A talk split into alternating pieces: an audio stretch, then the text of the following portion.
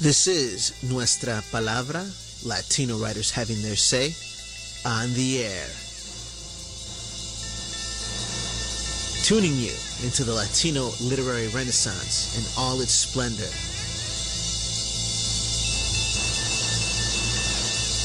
Interviews, teatro, rap, fiction, poetry, memorias, composer spotlights, and more.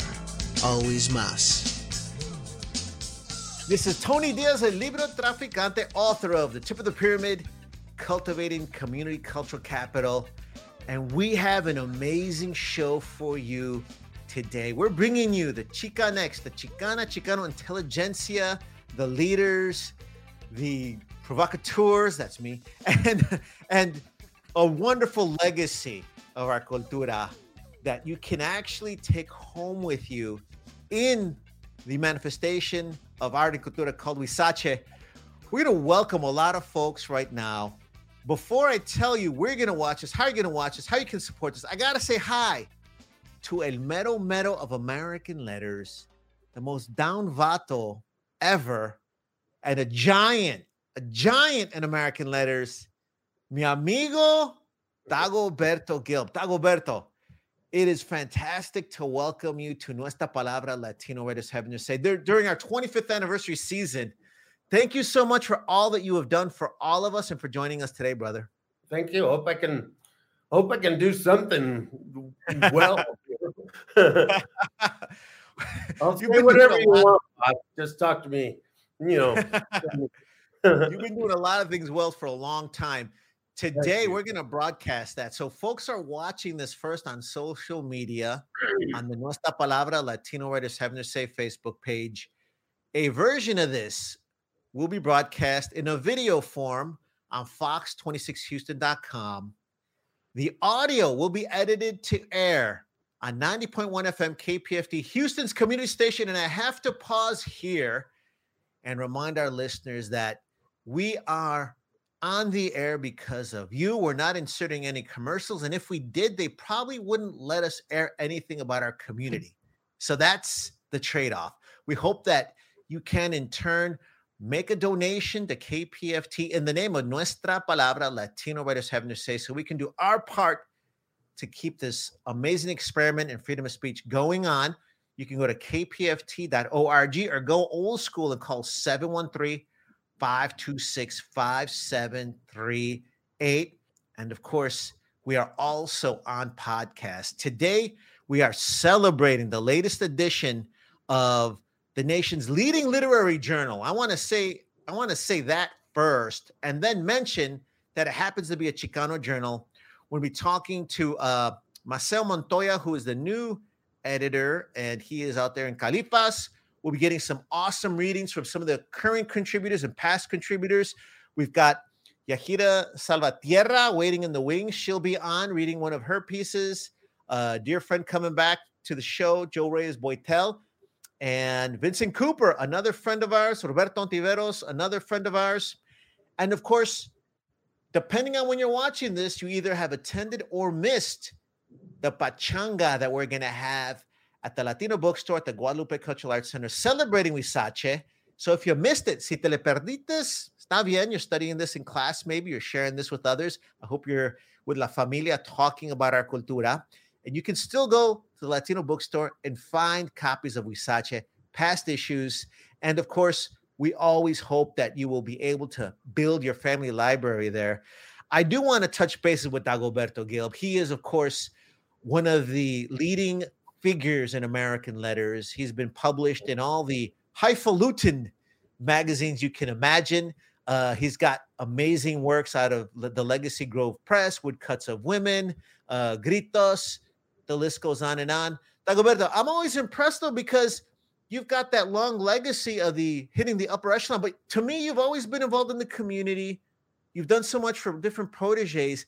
You put a lot of time and energy into Huizache and now you're you're passing it from Tejas to Califas.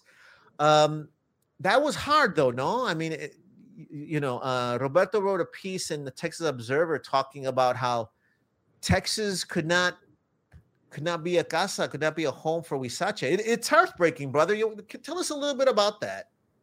Ugh, I don't know. You want to hear that stuff? um, it wasn't good.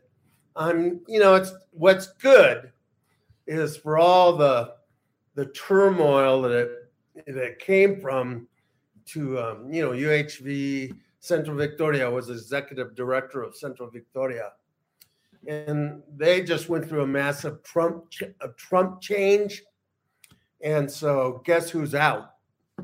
Uh, us. so, but I had a, I guess I don't know what power is anymore, but I had the power to sort of maintain and sort of and the fortune of giving the magazine to somebody who, you know, who would carry forward, you know, in a state that was sort of more pro Chicano, pro history, you know, not, you know, treating us, you know, like like we had been for many, many decades and decades and decades previously. So yeah, it's all good. Maceo is going to handle everything, and the magazine um, you know, will it be different because it's in Califas? I don't know. I don't think so. I think because we aren't. I, hmm. I have trouble. I've always had trouble um, distinguishing Texas and um, I grew up in LA, El Paso. I lived in El Paso and then Austin. You know, Chicanos here, Chicanos there, we're all Chicanos. What the heck is that? Well, I'm, I'm not, I, I don't want to be the cultural border patrol, but there is one distinction. You you mentioned that the Trump era that harbingered maybe the demise of some of our uh, expression, uh, freedom of speech, and uh, let's go there because even as we're talking, you've got um, Republican Governor uh, Abbott, who has now actually made it an issue to go after diversity, equity, and, inclusion. Um, he's going after tenure at University of Texas and Texas A&M. So even maybe the elimination of Huizache from Centro Victoria may have been a precursor to this larger movement where right now I'm talking to folks and they may be in diversity departments at universities and they're worried about it. And there's this trickle down effect where even professors are worried about what they teach. So um, I think when you say that this was a sign of the way Texas at a governmental level was moving. That sounds spot on. And I, I want to add as well too that, um, and we don't have to dwell on this, but I do want to mention that, you know, I got to remind people that during our lifetime, um, it was Republican legislators in Arizona that banned Mexican American studies. We all united to overturn that.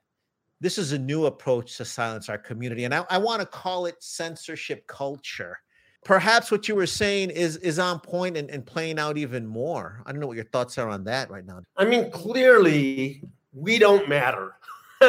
we mattered for a while. Um, politically, we mattered, and now not so much. And uh, uh, Texas, Texas is going through an, um, an incredible transformation, as you see. I mean, the uh, state legislature is you know, it's hardly, it's not quite Trump, but damn, you can't get a lot closer. I'm being sued by the attorney general.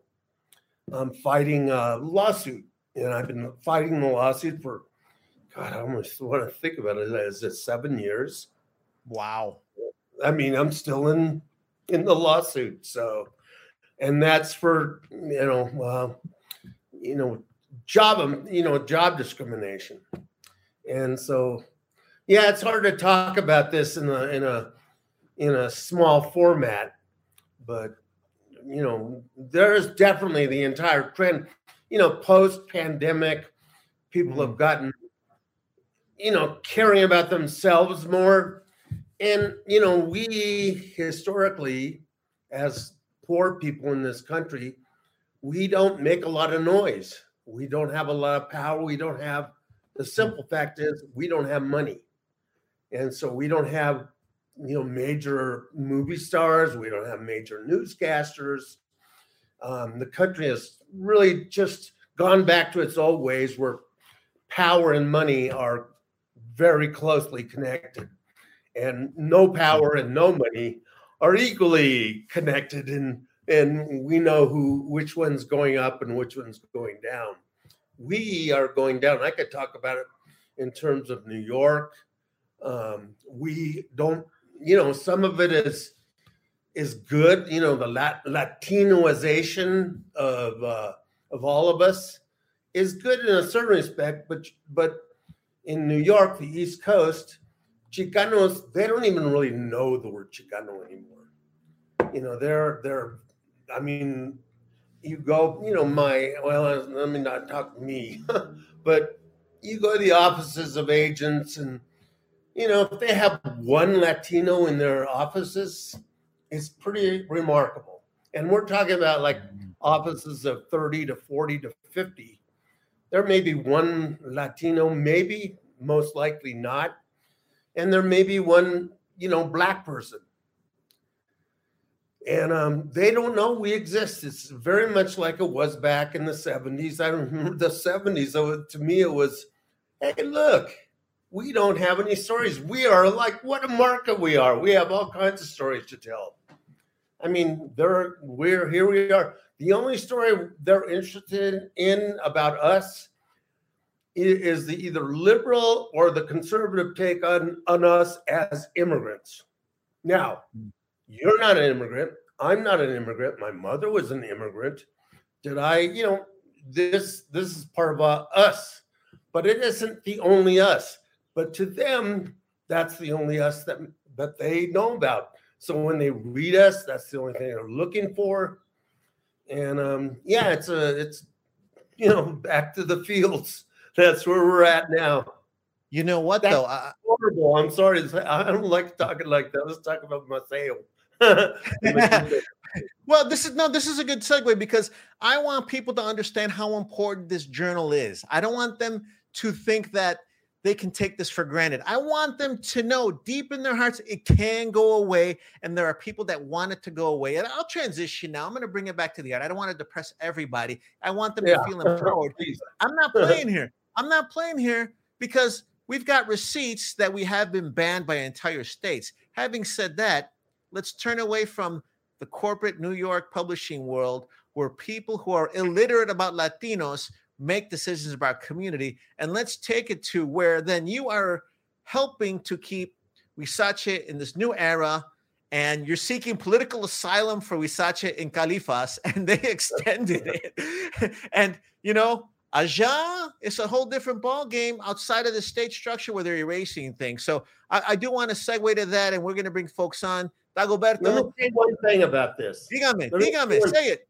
One positive thing that we we have to be, be responsible for, and that is by Huizache. The only way that we look like we are a market is if we make this magazine seem as big as it is. I mean, I know we all love to see our poetry or our fiction or nonfiction be published, and you know we all have these feelings oh i wish how come she's getting in how come he's getting i want to be in. and but even in, when you're not by the magazine and then editors publishers they see us buying that mm-hmm. mag us we go to our movies they say hey they they have a market right now as long as if we don't have a market they don't see market because they're looking at mm-hmm. coin they want money. Believe me, this conversation has come up in my career for 30 years. Money. Mm-hmm. You know, where do we put this? Where do mm-hmm. and what my answer, Huizache. Look, look at the good work we do. We don't do just one of these things. We have like 50 identities, and they're all good, and we like to read it. We read our magazine. Mm-hmm. You want us, you buy our magazine. Imparting, uh, thank you for all that you've done, uh, Dagoberto. Your stories have fired us up, kept us going. I will close by reminding folks that Dagoberto just told us the state of Texas is suing the godfather of Chicano literature. What the? What is up with that? yeah, Pero yeah. I Dagoberto, any parting words? Tell me, tell me, help! I'm drowning.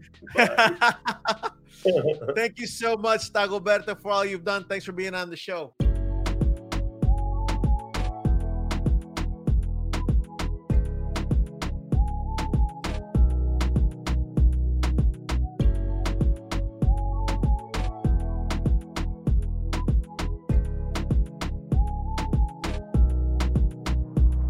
On that note, we want to bring in the new era of Huizache. Uh, hey, Maceo Montoya. We're going to introduce some of the folks that that we have in the wings, and you are the new era. So, gracias for taking this on. Um, but before we do that, I, I, do want people to understand that, in, in my opinion, Huizache is a beautiful, organic, growing definition of what it means to be Chicano. Tell us a little about yourself because you are Chicano pedigree, brother. Thank you, Tony, for for having me on the show and for featuring Huizache. Um, I do. I come from a family of artists and activists. Um, my uncle Jose Montoya, um, one of his uh, early important poems, uh, El Louie, um, mm-hmm. you know, kind of using um, you know Spanglish, but and also Caló, uh, an artist, a musician. My dad Malaquias Montoya, and uh, then my brother Andres Montoya. So you just kind of go go down the line, and and there's there's artists everywhere you look, and and really you know tracing their roots to to the Chicano movement. Uh, my dad, my uncle. Um, the the movement not only kind of gave them their humanity but gave them their voices as artists. So uh, where one began and and and the other uh, and the other ended they were just always kind of uh, intertwined. Their their creative voices and their their voices as activists and um, and uh, just you know cultural contrib- contributors. That's fantastic. And let me ask you this.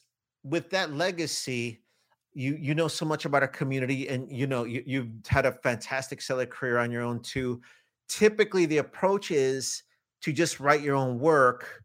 Why have you decided to give your time energy you know uh, education capital intellectual capital to work on this magazine? It's a good question because you know when i look back i guess the the legacy of my father and my uncle. For them it was never enough just to be an artist right? They also had to be activists. They also were involved politically. They were also educators. And i think when i was younger i wanted to push against that because i know how long it takes to um, make a series of paintings um, to write a novel. And i wanted to be dedicated to the craft. And here i was i'm a visual artist and a writer. And um, I, I, wanted to be in the studio and at my desk writing um, and thought that that was enough.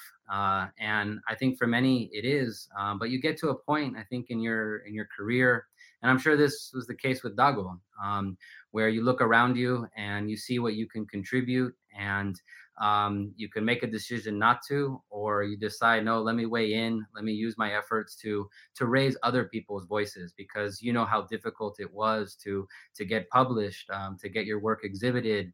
Um, when I work with my students in the classroom. I know how transformative a space that can be where they they discover their voice and um, you know you want to replicate that. You want to create other transformative spaces. And to me that's what Huizache was. Um, it created a community of writers and um, you know some you know writers publishing for the very first time and others who you know had you know, these legendary careers from uh, you know uh, writers like Gary Soto and Sandra Cisneros and Dagoberto Gilb and um, Juan Felipe Herrera uh, to you know like I said writers publishing for the first time who felt like they were entering into what is really a tradition you know, a tradition of, of Chicanx, Latinx um, uh, uh, letters, um, and they they become p- part of it. Um, but it was also, you know, just the the presentation, the attention to aesthetics. Uh, Dagoberto, I think, very from the very beginning, um, had had an eye to not necessarily his own kind of personal preferences, but just let me look for something that's different, something mm-hmm. work that that kind of defies our expectations of Chicanx and Latinx literature. Um, and there's such a diversity of writing uh, that's published in Huizache in the, you know, in in, in all of its issues. Um, and to kind of create that, right? Um, Huizache plays an important role in in kind of um, presenting those different those different sensibilities those different aesthetics and it does it in a beautiful way. Uh, i remember m- my very first story that was published in Huizache in the fourth issue and the the magazine arrived in the mail and it just this kind of you know heavy issue full of wonderful writers and the quality of the paper the quality of the presentation. Um, and it was really one of those moments that i look back on um, that you know made me feel as if I had as if I had made it, as if I had become part of this literary community. and so back to your original question of you know why i would want to dedicate you know my time to doing this um, it's to kind of create that experience and recreate that over and over um, for the the authors that we publish in this next issue and the issues into the future I love it. And that's a great point. And you mentioned something. I mean, the content is, is, powerful, but even the book. I mean, I love books, but you're right. Just touching the book, how it lays, it's a work of art in itself. Is that something you want to keep up? Because I imagine that's also expensive, no? It is, um, and I think that there's this whole push. Um, you know, uh, other journals out there that have gone online um, because the work could be published, it can be distributed, and it, and it costs far less for it to be published online. But you know, I think that there is something. I mean, we're we're lovers of literature. We're lovers of book. We like to hold them in our hands, um, and uh, there's something about the reading experience that I think that our work our work deserves that kind of of, of presentation and the the kind of meaningful um, interaction uh, that you know it requires to turn the pages and to to spend time with the words on the on the page um, and so i think that um, we will continue to find ways of publishing it uh, in this book form um, because we believe so much in the work and believe that it deserves uh, that that time and, and attention.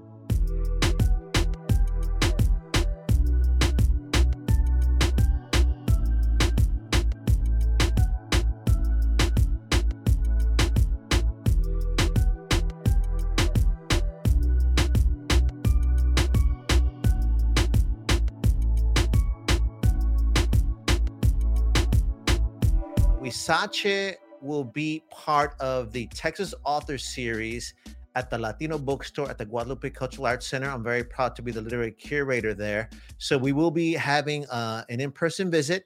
Uh, Roberto Ontiveros will be joining us. Vincent Cooper will be joining us. Joe Reyes Boitel will be joining us. Of course, we're also joined today by Yahaira, who'll be reading one of her pieces. But I do want to remind folks then that if you want to convene you can always stop by the Latino bookstore during business hours.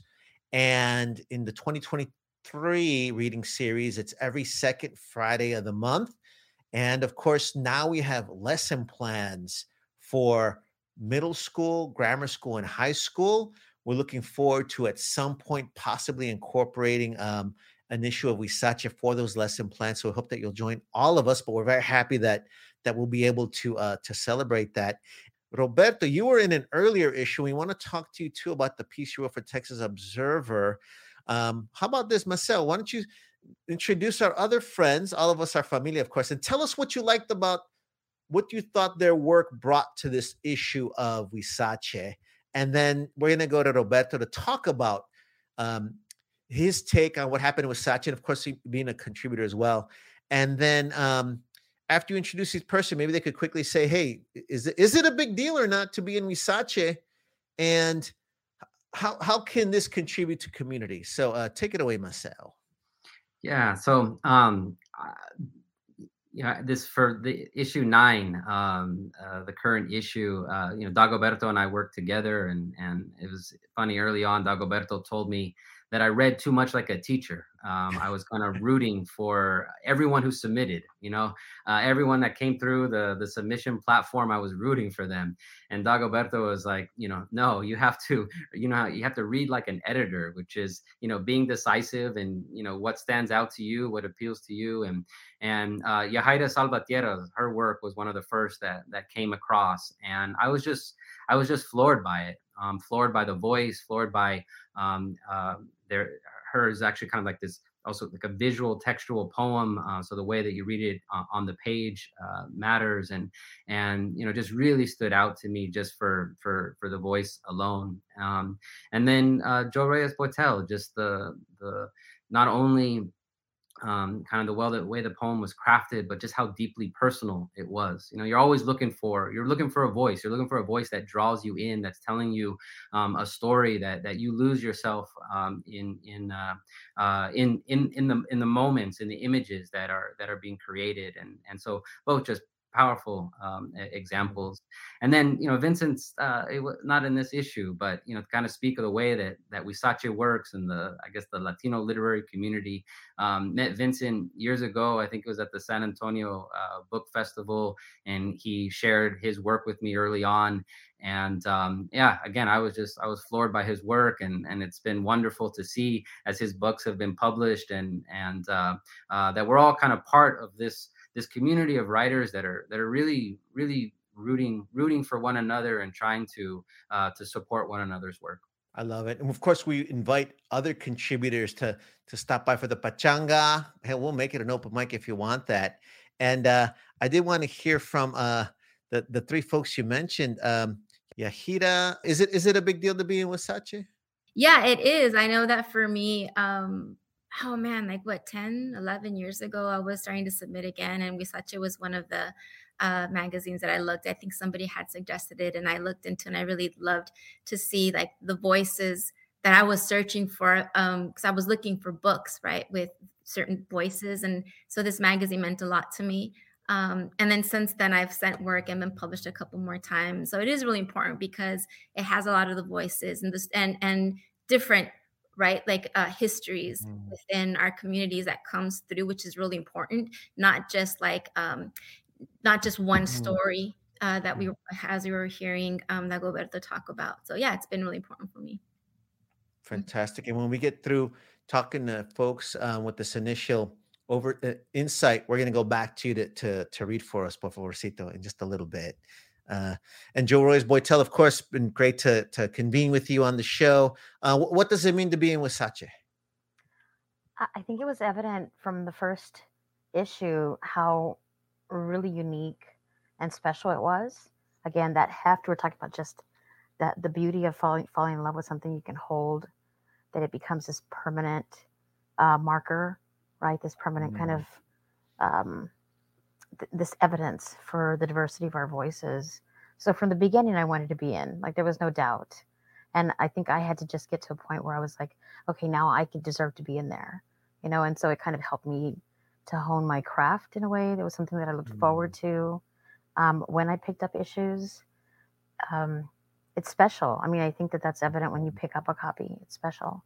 I, I agree with you too. It, it's great to see the um, the different nuance pieces, the, um, the, the legacy writers, the new writers, and folks that you wouldn't expect to be in the Chicano Journal uh, appearing in there as well. So that, I'm glad you mentioned that. Uh, Vincent, always great to hang out with you. Great that you'll be joining us at the Latino Bookstore again. You were there for a special. Um, a special focus on Mouthfeel Press, ¿verdad? Yes, hace un tiempecito. Thank you so much for joining us for this. Uh, what, what does it mean to you to be a, a part of the Huizache familia? You know, there's nothing like it anywhere else in the world. With Huizache, it's it's probably my most treasured publication. Wow. You know, you know, this was young. This was early on. This was 20, you know, 15, 2016. And uh, I had just started publishing. And then to get that acceptance from Dagoberto was everything. And mm. his encouragement, his support, uh, you know, throughout the years has, has really, you know, helped me get through. And for me, it's a big deal to say I'm published with mm. Sandra Cisneros, you know, with you all, with Yahaira, with with everybody here, with with Maceo, with every major, you know, Chicano, Latinx, you know, everybody that's anybody that's in it is is in all these, and the artwork is also amazing. These books are like mm-hmm. like a treasure, really. You know, it's a I've gifted, I've bought copies just to gift to people uh, because it, it's it's huge, it's important and it's it's meant everything for me. Roberto, with all these wonderful things being said, how in the world can it happen that Texas couldn't handle Huizache? You, you did a great piece in, in the Texas Observer chronicling some of that, and you're also a contributor to it. Uh, it was actually also uh, great to hang out with you during the tour for uh, en Texas. Why don't you summarize a little bit about your piece and I, I, I, what I love about your piece is it reminds us that it can all go away. It can all go away. What are your thoughts, Roberto? So when when it was in jeopardy, it seemed kind of natural. It seemed really tragic, but it seemed kind of natural. And then to see that it was able to survive in the interesting way that it has uh, made it kind of uh, triumphant and self-evident, you know, to everybody that was a contributor how special and how rare that whole thing was. Uh, I I I just kind of stand by the fact that I, I always thought it was ironic. You know, you call it Huizache, it's supposed to grow here, and then it's got to be surviving as a transplant. I think that's that that tells you everything really, and it also kind of shows in a way how much dreaming goes into this and how much uh, faith behind it all. Because really, yeah, uh, those issues were amazing, and I never, uh, I was in there. I never thought, and I still don't think, like uh, if I send something out or whatever, I don't expect to be in there it's not like a necessary given to me that I'm going to be in future issues. It's just one of these uh, magazines that uh, it is a really special situation. It's it's an interesting dialogue between old and new and stuff that isn't around anymore and stuff that hasn't happened yet. And so to be there is all part of this uh, pageant that's just going by. So yeah, I didn't I didn't think anything about it. Like when it was when it was really threatened, I was kind of like I was like, well, I didn't think it was going to be around at all. But uh, to see how it's going like this, uh, I'm really proud that I'm in there. Uh, every story that I had in my last collection uh, was published somewhere, and they're good places. It's like Three Penny Review, Santa Monica Review. Um, I would have felt really, really embarrassed, personally embarrassed, if I couldn't get something into Huizache for that first collection of mine. I would have felt like, well, what, what's wrong with me?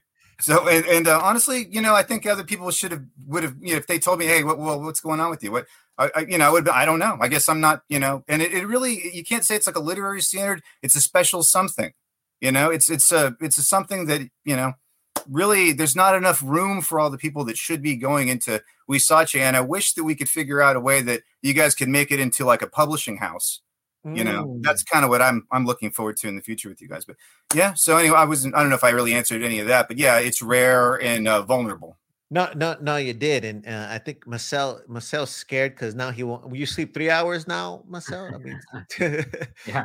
no it is it's a lot of it's a lot of work um you know and dago he put a lot of faith in me and um you know i I honor that at the same time. I, I feel the weight, I feel the responsibility, and um, you know, I think at some point he said, you know, I'm I'm happy, but I'm sorry, you know, because mm. he he knows what he placed on on my shoulders. Um, but you know, someone I was talking to an old artist friend of mine, and and uh, he has since become a like a businessman, and he says that owning a business is kind of like being an artist. You have this vision and you have to execute it, and it, I almost felt like that's. Mm. being an editor of a magazine is the same way. You have this vision and you have to figure out a way all these creative ways of making it happen all these you know juggling bringing on people on board sharing the responsibility um, uh, and and really just kind of dreaming and and hoping that that dream will see you through and that an issue will emerge on on the other side um, but yeah you can only do that if you have if you start with that with that dream um, and it really began with with dagoberto in 2011 when he decided i'm going to start this i'm going to start Huizache.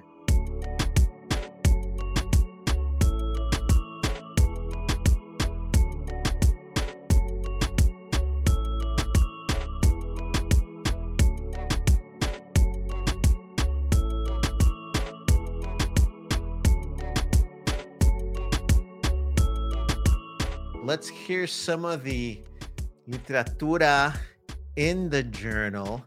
And we're going to have uh, Yahaira Salvatierra. She's going to read. Her poems have appeared or are forthcoming in.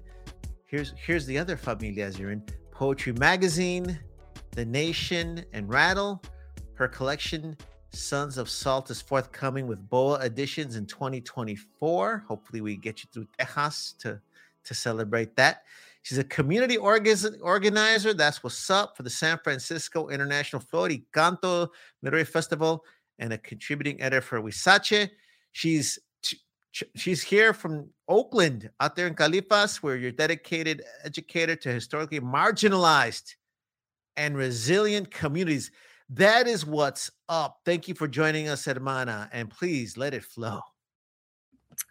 Yeah, thank you for having me and inviting me. Um, I um yeah, I'm really happy to be here. And the poem that um one of the poems I'm to read um is connected to the poem that was uh published in the last Huizache, which is looking at um sons uh so like what happens to our sons in this country, how um like my so my parents were immigrants and then I, I was born there and I think of my sons how this country continues to do something to our sons, to all of us, but to our sons, I that's what because I have two, I have two sons, or to our young um, men, of the color yellow. Walls are painted summer yellow, but it is the first day of spring, where night and day are the same length, unlike God's preference of one son's body over another. Walls are painted summer yellow, and it is the first day of spring. We have entered the year of Calli, meaning casa, as in protection, the heart of a mountain. My Mexican mother enters a cathedral as though it were a mountain, like her mother and her mother's mother, who left her body and traveled as smoke down a mountain to find refuge in a church, which was never her home. I don't set foot in a church, unlike my mother or her mother or smoke. One evening in July, when the sky began to orange, I woke up next to the man I loved and housed with my body. He said I must have been born under the sign of Calli. To protect my sons, my mother grips their wrists drags them up the steps of Our Lady of Angels Church, and stands them in front of the holy water stoop, the size of a man's body. She pours salt in the large bowl. With her arm, she stirs the water mix, cups water in her hands, and has my sons drink until salt seeps out of their pores to cover their skin and keep their shadows like smoke from escaping. Um, the last poem that I want to share is actually um, a poem uh, from work that I'm translating by a Peruvian poet, Ana Varela Tafur, who is from the Amazon of Peru. She's a published poet in Peru. Um, I've been working with her for a while now, and um, just think it's really important work. She's actually been published in Huizache also. I think it was uh, two issues ago. Um, but it's important work because she's talking about the Amazon and it's just marvelous and important and urgent. Deluge. The world floods on this shore. My house, my garden, an endless street. My room is covered with uncertainty, and my boots made in China are salvaged. Everything overflows in this unexpected sea. Water here and there, high cost of living. The surprise grows in seconds. The rain's economy imposes itself everywhere. In each raindrop that waits to be multiplied, in each sound of unannounced clouds, everything in my body accustomed to floating is shipwrecked, and I sail timelessly balanced in the moment. Thank you. That's beautiful. Thank you so much. We look forward to having you back on, and we look forward to having you in uh, in Texas at some point. So, ojalá. Yeah, thank, you. thank you very much. Next up, we want to bring uh, Joe Reyes Boitel, who, of course, is a Tejana.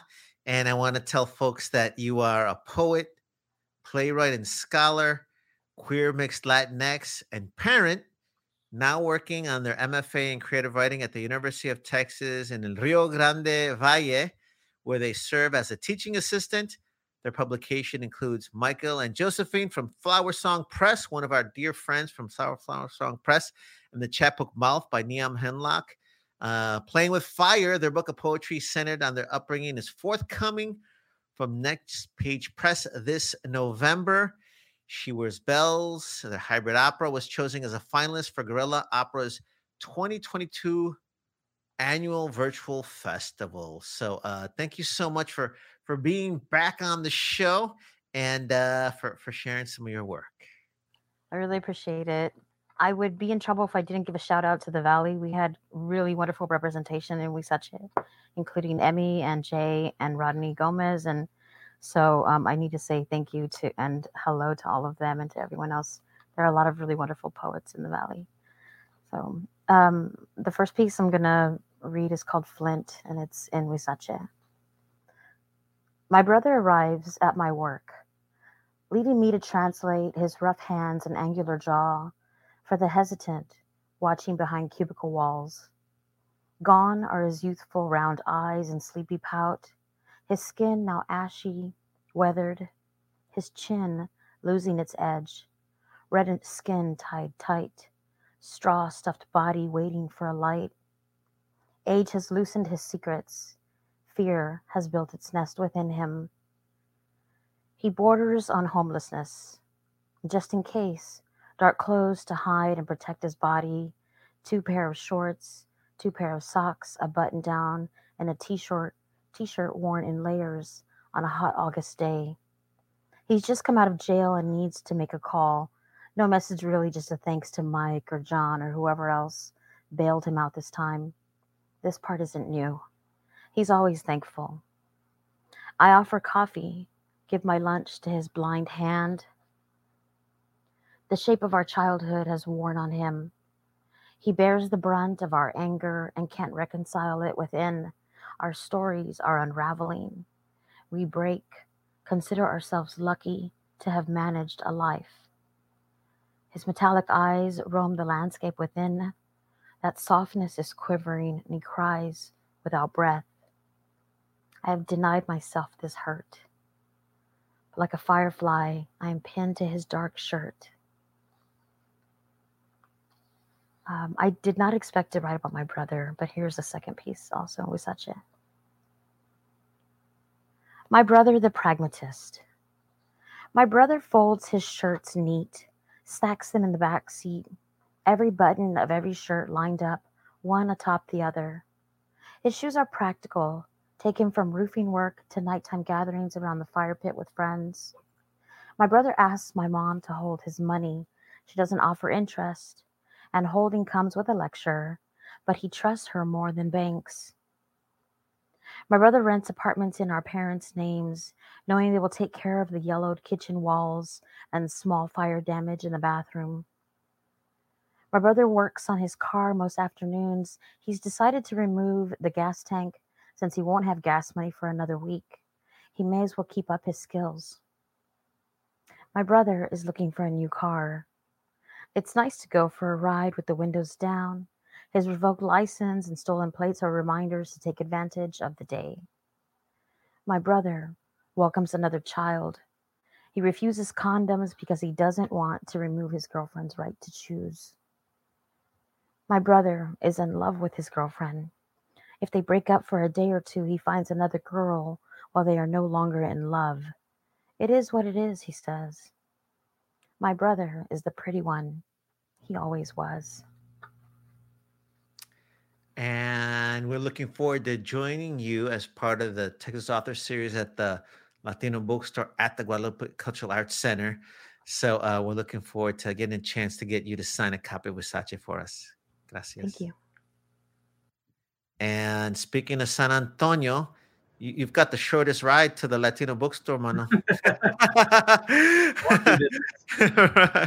and uh, Vincent Cooper's author of Where the Reckless Ones Come to Die from Aztlan Libre Press, based in también San Anto.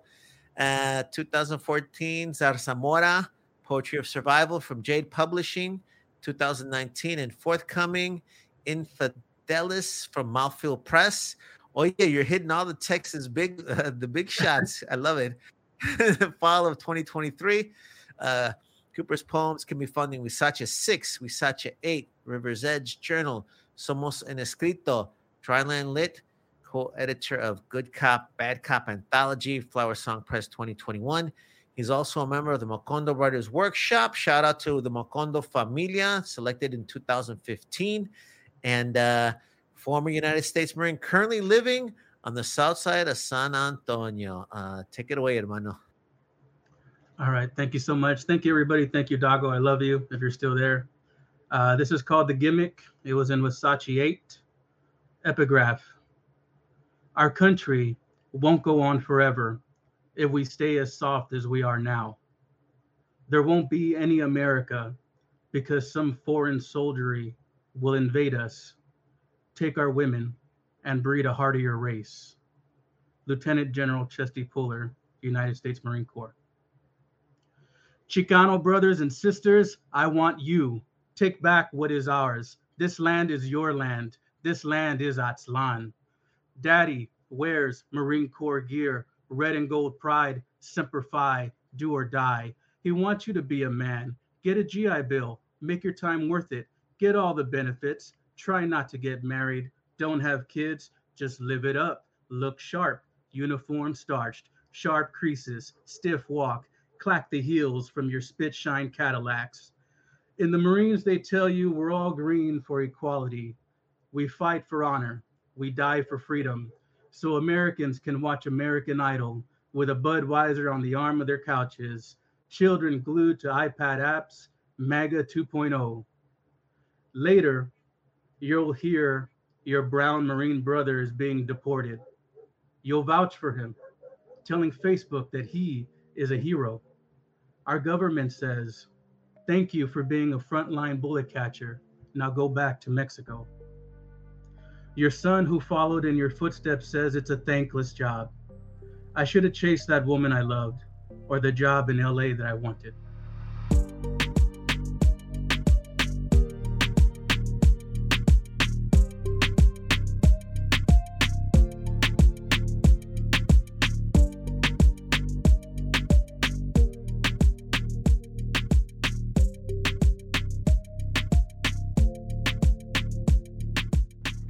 Thank you, Vincent, and really looking forward to hanging out with you at the Latino Bookstore. And thanks for all you do, and uh, and uh, really enjoy listening to your work. Gracias. And uh, we're gonna bring uh, Roberto back on. Roberto, um, you, you, said you didn't want to read from uh, from the piece, but maybe you want to talk. Well, I, I wouldn't mind, except for I think uh, just kind of talking it out directly is better. You know, mm-hmm. so any questions about that, and then I could elaborate on something. You know. Mm-hmm. Well, I, I like what you said too, in that you you mentioned in the piece, uh, and we've chatted about it. You had kind of misgivings about well, h- how will the definition of uh, uh, or identity term of Chicanidad be applied? Yeah, uh, it's a it's it's funny. I was thinking about this uh, specifically because see, I had a friend, and I talked to her still uh, almost every day, and I was thinking about a poem she wrote back when we were, you know, in McAllen uh, like 19 years old or something. She wrote a poem uh, called Where Latinos Sing and Dance. And it was a poem that she wrote at the Mac newsstand down here. And basically, I, it's kind of funny because I never really even paid attention to it until like even just the other day or today I was looking at it. Mm-hmm. And um, it had been published uh, in a little place that was not a Chicano or Latino magazine. You know, she was trying to be a poet back then and it was published immediately.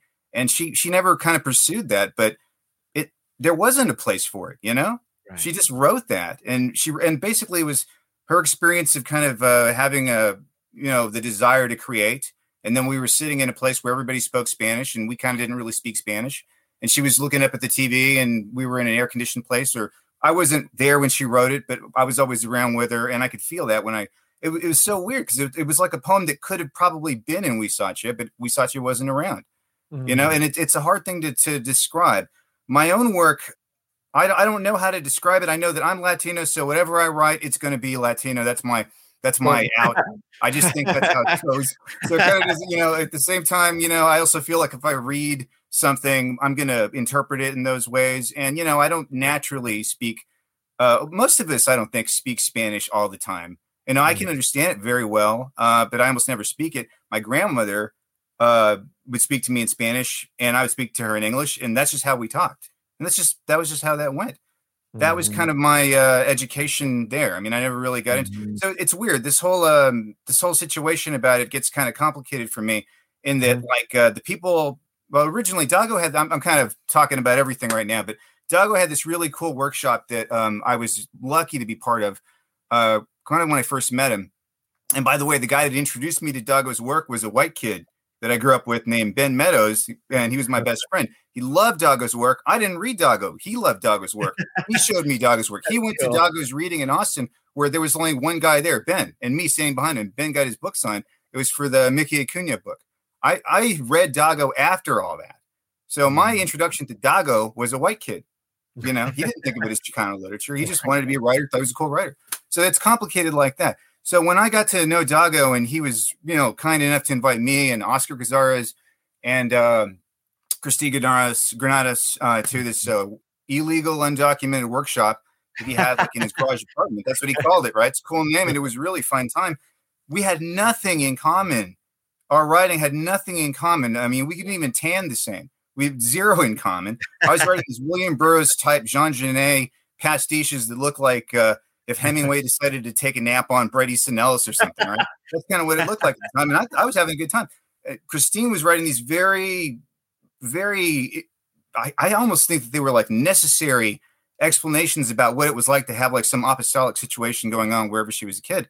And, you mm-hmm. know, Oscar, you know, you know, he's he's Mr. Adman, you know, he knows how to, you know, put the stuff together. So he was taking notes the whole way. We were all learning it was just very different work is, is what i mean to say about that. That kind of told me right away and we didn't have a damn thing in common and it was hard to yoke us together. What i like about what the Huizache project is is that i don't have to do what everybody's doing. Like i can't do what mm-hmm. you're doing. I can't do the kind of uh, i couldn't put together that activist uh, tome that you put together mm-hmm. recently. I couldn't do that and i would fail at it and I don't even have to try now. You know, you can do that. And that's what's cool about it. when I look at Huizache, I see, you know, the great poetry I just heard, I can't write it. And I don't mm. even have to try to write it. And that's the cool thing about it, that I can see that it's there. Uh, one of my favorite um, Latino writers is Domingo Martinez. I love his work. Uh, he's mm-hmm. amazing to me, his memoir. But one of the reasons why I like it so much is because I don't have to do it now. Like I don't have to write uh, about the Valley in in that way that he did. I don't have to do the Boy Kings of Texas, or even I couldn't do it for one thing. I wouldn't I wouldn't be able to talk about my family the way he does and not not get so much. I don't even talk to my family, but I couldn't do it. And I think he still has a relationship with this. So I don't know, but it's just That's not cool. an option for me, and I, it doesn't have to be. And it's exciting that all that can exist, and I don't have to do it. So that's another thing that's very freeing about that kind of. Uh, it's not a genre; it's like a an allowance run amok or something. Yeah. I, I, like that. It, it's it's our terms on our terms, and I should tell folks too that uh, you are an artist, fiction writer, and literary critic. Some of your works appeared in, and these are all major, you know, publications: Three Penny Review, Santa Monica Review, the the Believer, the Baffler, and your collections of stories. The Fight for Space is published by Stephen F. Austin University Press. I'm going to bring everybody back on as as we say as we say goodbye, but I think that's a great note to to end on in that um, you know uh, it seems that all, everybody's contributing to uh, this new definition of what it means to be uh, Chicano. Uh, Marcel, why don't you close us out? It's so. Is this kind of what you were expecting, and is this kind of what uh, you want people to experience in person at the Latino bookstore when they pick up Huizache for themselves? Absolutely, just the the range of voices. Um, you know, you felt the the gravitas in in each of their their readings, how different they were, um, and then those who get to experience it in person um, and also hold the book in their hands and to to really feel that that Huizache is a is, is a work of art. And as Roberto mentioned, um, you know, just the work you find within kind of frees up. Uh, you know those other voices that are kind of pushing uh, the definition of of uh, Chicanx Latinx literature. Fantastic. And as I thank the folks that are helping us today, I'm gonna give Dagoberto fair warning. I'm I want to bring him back on. Uh, I, I don't know if he's ready, but I'm gonna yeah yes I think he's saying he is. Hey Dagoberto, I think you were saying no, so we brought you back on against your will, Dagoberto. hey, give us some parting words of wisdom. Oh my God! You always ask me these these questions that are so big that I I'm supposed to go like om. oh, I don't know what the what they say in in Mexico here. Um, Lakers? No. Um, what? No, really. I, am really happy. I what what a pleasure to hear everybody's vision, which includes mine. It's sort of like wow, I had, I did. Everybody's right about it. I did have a vision of, no, we aren't this, we aren't that, we aren't this. We're all of those. Mm. And uh, it's sort of nice to, I see us, I don't like to say country, but a culture that is ignored. Mm. And look at this. Look at what they're ignoring. Thank you for tuning in, everybody. I'm Tony Diaz, the Librotraficante. I want to give a shout out to our crew. Roxana Guzman is our multi platform producer, Rodrigo Bravo is our audio producer. And of course, I want to thank all the listeners on KPFT 90.1 FM Houston's community station, our first platform. Of course, we come to you live and in person. So this is part of Nuestra Palabra's 25th anniversary season. And if you are tuning in and you can make a donation in the name of Nuestra Palabra, the KPFT, please do. And you can go to kpft.org as well as call 713 526 5738. Look forward to seeing all of you at the Latino bookstore and thank you for all that you do. Gracias. Ciao.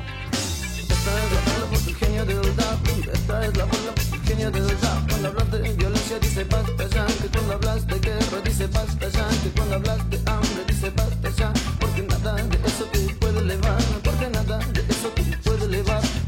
depois isso te pode levar.